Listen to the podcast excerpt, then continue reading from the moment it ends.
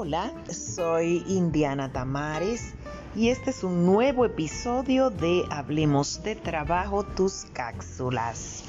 El psiquiatra alemán Anton Delbruck le llamó pseudología fantástica.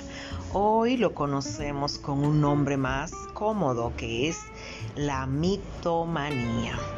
¿Qué será esto? Bueno, los mitómanos son conocidos como mm, mentirosos compulsivos. Son personas que exageran la realidad o se la inventan a ciencia cierta, el DSM5 o Manual de Diagnóstico y Estadístico de los Trastornos Mentales no considera la mitomanía como un trastorno mental en sí, sino como un síntoma o condición que se utiliza para evidenciar trastornos de personalidad antisocial.